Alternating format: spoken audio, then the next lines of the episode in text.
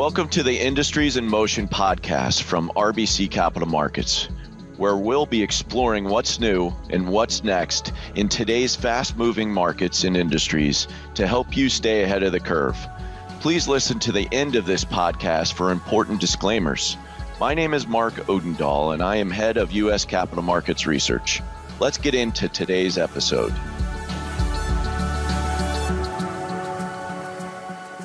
I'm happy to introduce our next guest, Dr. Luca Issi. He is our senior biotech analyst at RBC Capital Markets.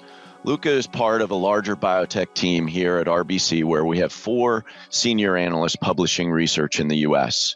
Luca joined RBC in 2020. Prior to RBC, he was an investor at Bain Capital Life Sciences, where he led private and public investments across biopharmaceuticals, medical devices, specialty pharma, and tools and diagnostics. Luca, thanks for joining today. Absolutely. Thanks, Mark. It's a pleasure to be here. Luca, I first off want to say congratulations. You joined in 2020. You quickly rolled out on the gene, cell, and gene therapy areas. You followed that up in 2021 with a successful expansion of your coverage in gene editing. So we're really excited to have you on the podcast today to take us through those subsectors of this evolving sector in the biotech industry. Your recent initiations mentioned that genetic medicine is a new wave of innovation in biotech. Can you expand on that? Yeah, absolutely. Happy to, Mark. Um, yeah, so I think the bad news here is that we have five to 8,000 monogenic diseases, meaning diseases that are caused by a single gene, and many more that are actually polygenic in nature, caused by more than one gene. So that's the bad news. However, the good news is that now we have a toolbox that allow us to actually tackle many of those diseases, and the money is, is just pouring in. We actually put in our initiation support uh, in the last uh, few years, $150 billion has been deployed across VC, equity market, partnerships, and M&A. And, you know, this influx of capital has actually made an impact for patients and shareholders, right? We have uh, 18 drugs that are currently approved in the genetic medicine space. We have 10 more that we believe are going to come down the pike in the foreseeable future. Um, many of them are actually already on the calendar from, you know, on the FDA. Uh, a few PDUFA dates are already scheduled for either later this year or early next year. Um, and probably, Mark, I think the COVID vaccine is the epitome of what genetic medicine can do. This is mRNA. And this vaccine has made a huge impact for both humanity and shareholders right? Uh, recent actually publications from Yale suggest 280,000 deaths have been prevented by this vaccine. 1.2 million hospitalizations have been prevented by this vaccine. And at the same time, Pfizer and Moderna together this year are going to generate more than $50 billion in revenues from these vaccines. So again, perfect example of a space and, and applications where genetic medicine have made an impact for both shareholders as well as uh, patients and humanity. When you think about genetic medicine, what are the key modalities that define the space? The way I think about it is four different buckets. So there is a way to uh, turn off genes. This is called RNAi or RNA interference. Uh, there are ways to actually do the exact opposite. Instead of turning off genes, you want to turn on genes. And you can do that either with gene therapy or mRNA. We already talked about mRNA earlier.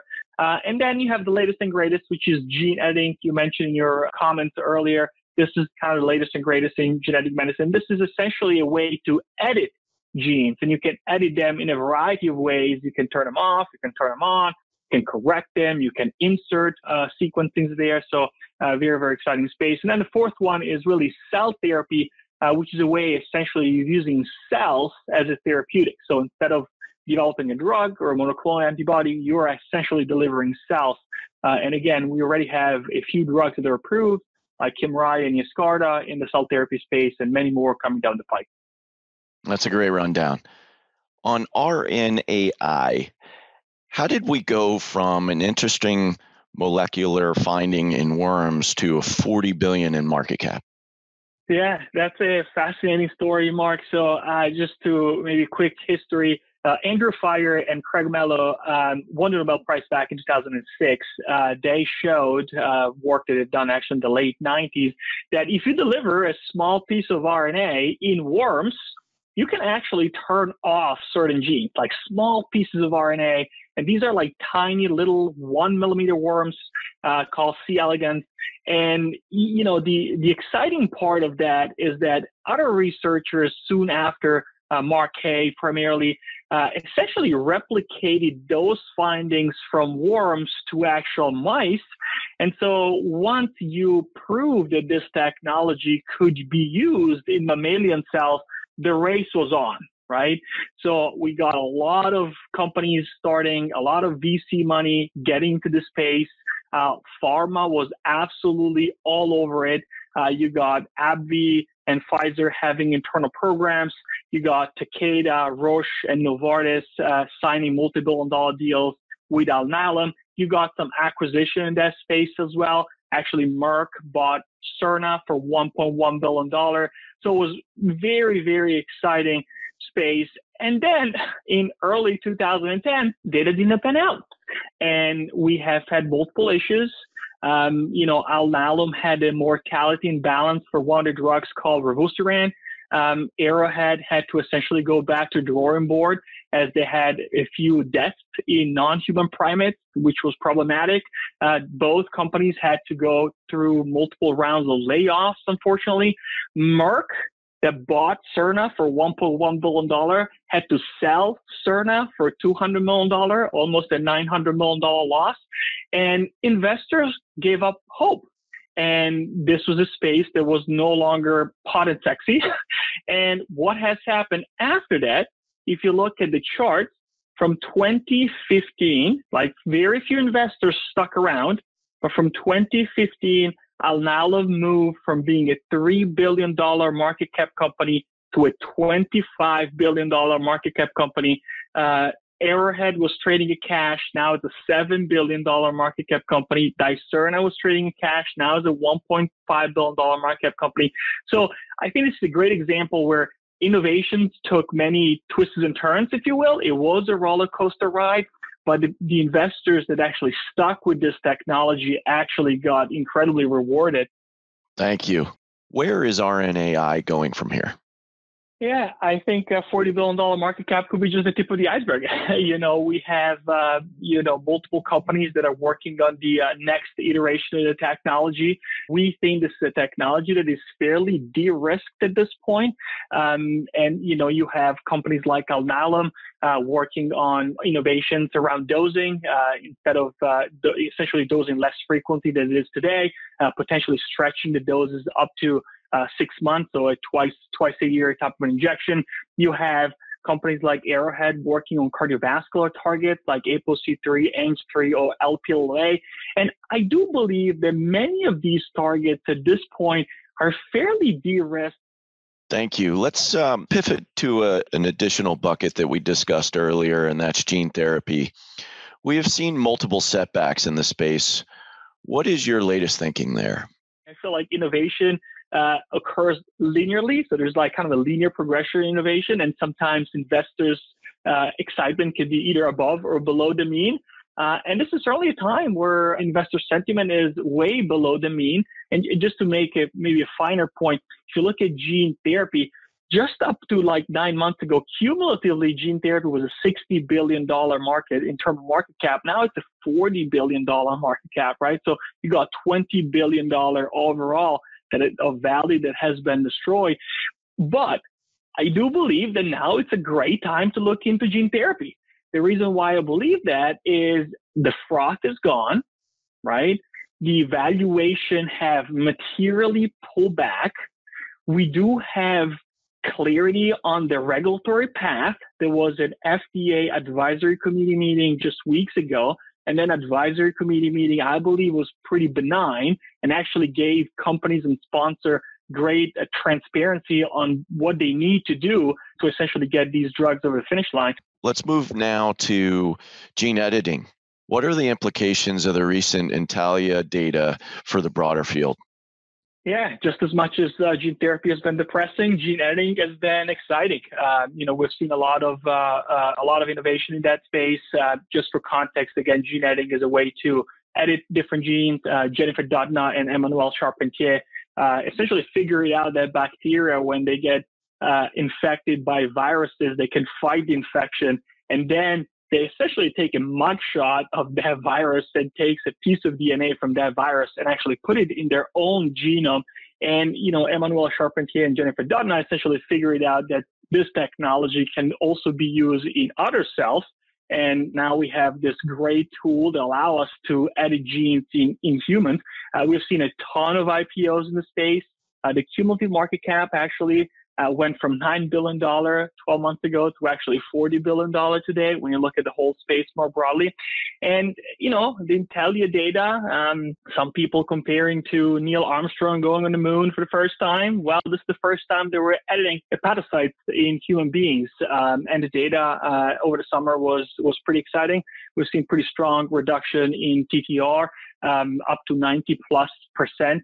And so, you know, we think that Intellia is potentially in a position to convert a disease that today is uh, managed chronically via uh, either siRNA or with oral small molecule, potentially with a one and done approach. And so that has been a very important moment for the whole field. Thank you. And lastly, what about cell therapy? So many patients already benefit from cell therapy, but we've also seen recent setbacks with allo's clinical hold. What are your latest thoughts around cell therapy and the differences that we're seeing there? Yeah, uh, as you mentioned, multiple patients already benefited from uh, autologous CAR Ts. Again, Yescarta and Kymriah are already a billion dollar market today. But the goal for cell therapy is really to pivot from autologous CAR T to allogeneic CAR T. So autologous CAR T uh, which is the current standard of care, is a fairly complex process that requires complex logistics where essentially the T cells are taken from the patients, are shipped into a centralized facility. The molecular biology is done in the centralized facility, and then these cells are actually shipped back to the patients before they're infused.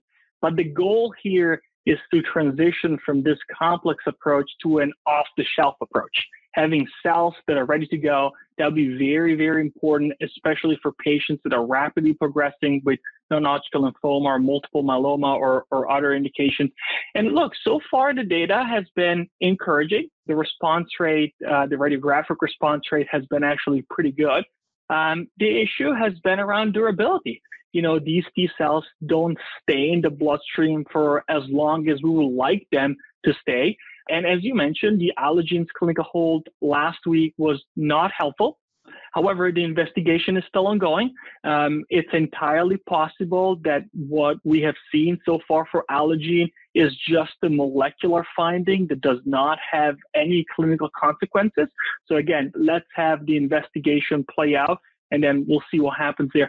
But when I kind of step back from Allogene and the clinical hold and I look at this field more broadly, I mean, I, I think the companies are are using the right approach. Like Allogene and CRISPR are thinking about consolidation dosing, right? So that could be a way to improve durability. Instead of doing a single injection, you can do two injections back to back. They're planning to combine this approach with gamma secretase inhibitors. It's been a fascinating conversation, and it's an exciting space to cover. Given all this innovation and the need for pharmaceuticals to replenish their pipelines. How do you think about M&A in this sector? Size works against innovation. And pharmas have two things. One, they have lots of patent expires coming down the pike soon, and two, lots of cash. And when you look, if you look at this whole space and if you look at where innovation has happened, most of the transformative innovation has not happened organically by pharma, has happened actually in biotech companies that then end up being acquired by, by pharma companies. So I know M&A has been disappointing this year. Uh, we have not had the number and the volume of the transactions that we have had in, in prior years. But again, pharma is this is the lifeblood of this industry. This really is the lifeblood of this industry, uh, and I think it's just a matter of time then uh, M&A will probably come back. And I think when I think about my space more broadly, I think that the strategic appeal of my companies uh, for pharma is only bound to get larger over time, primarily because these companies are now uh, in a position to potentially graduate from developing drugs for rare genetic diseases to much, much larger indications, right? Thanks for all the insights today. You do a great job talking through all the different pathways of this innovative field that you're in, and congrats on quickly becoming a leader in genetic medicine. Fantastic, Mark. It was, it was a great conversation. I appreciate your time. What else lies ahead in today's ever evolving markets and industries? We will be keeping track right here on Industries in Motion. Until then, thank you for joining us on this episode recorded October 20th, 2021. Make sure you subscribe to Industries in Motion wherever you listen to your podcasts. If you'd like to continue this conversation or you are interested in more information, please contact your RBC representative directly or visit our website at www.rbccm.com backslash industries in motion for further insights. Thank you.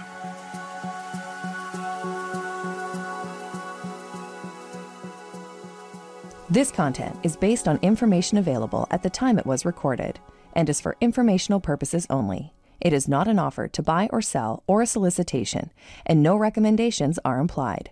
It is outside the scope of this communication to consider whether it is suitable for you and your financial objectives.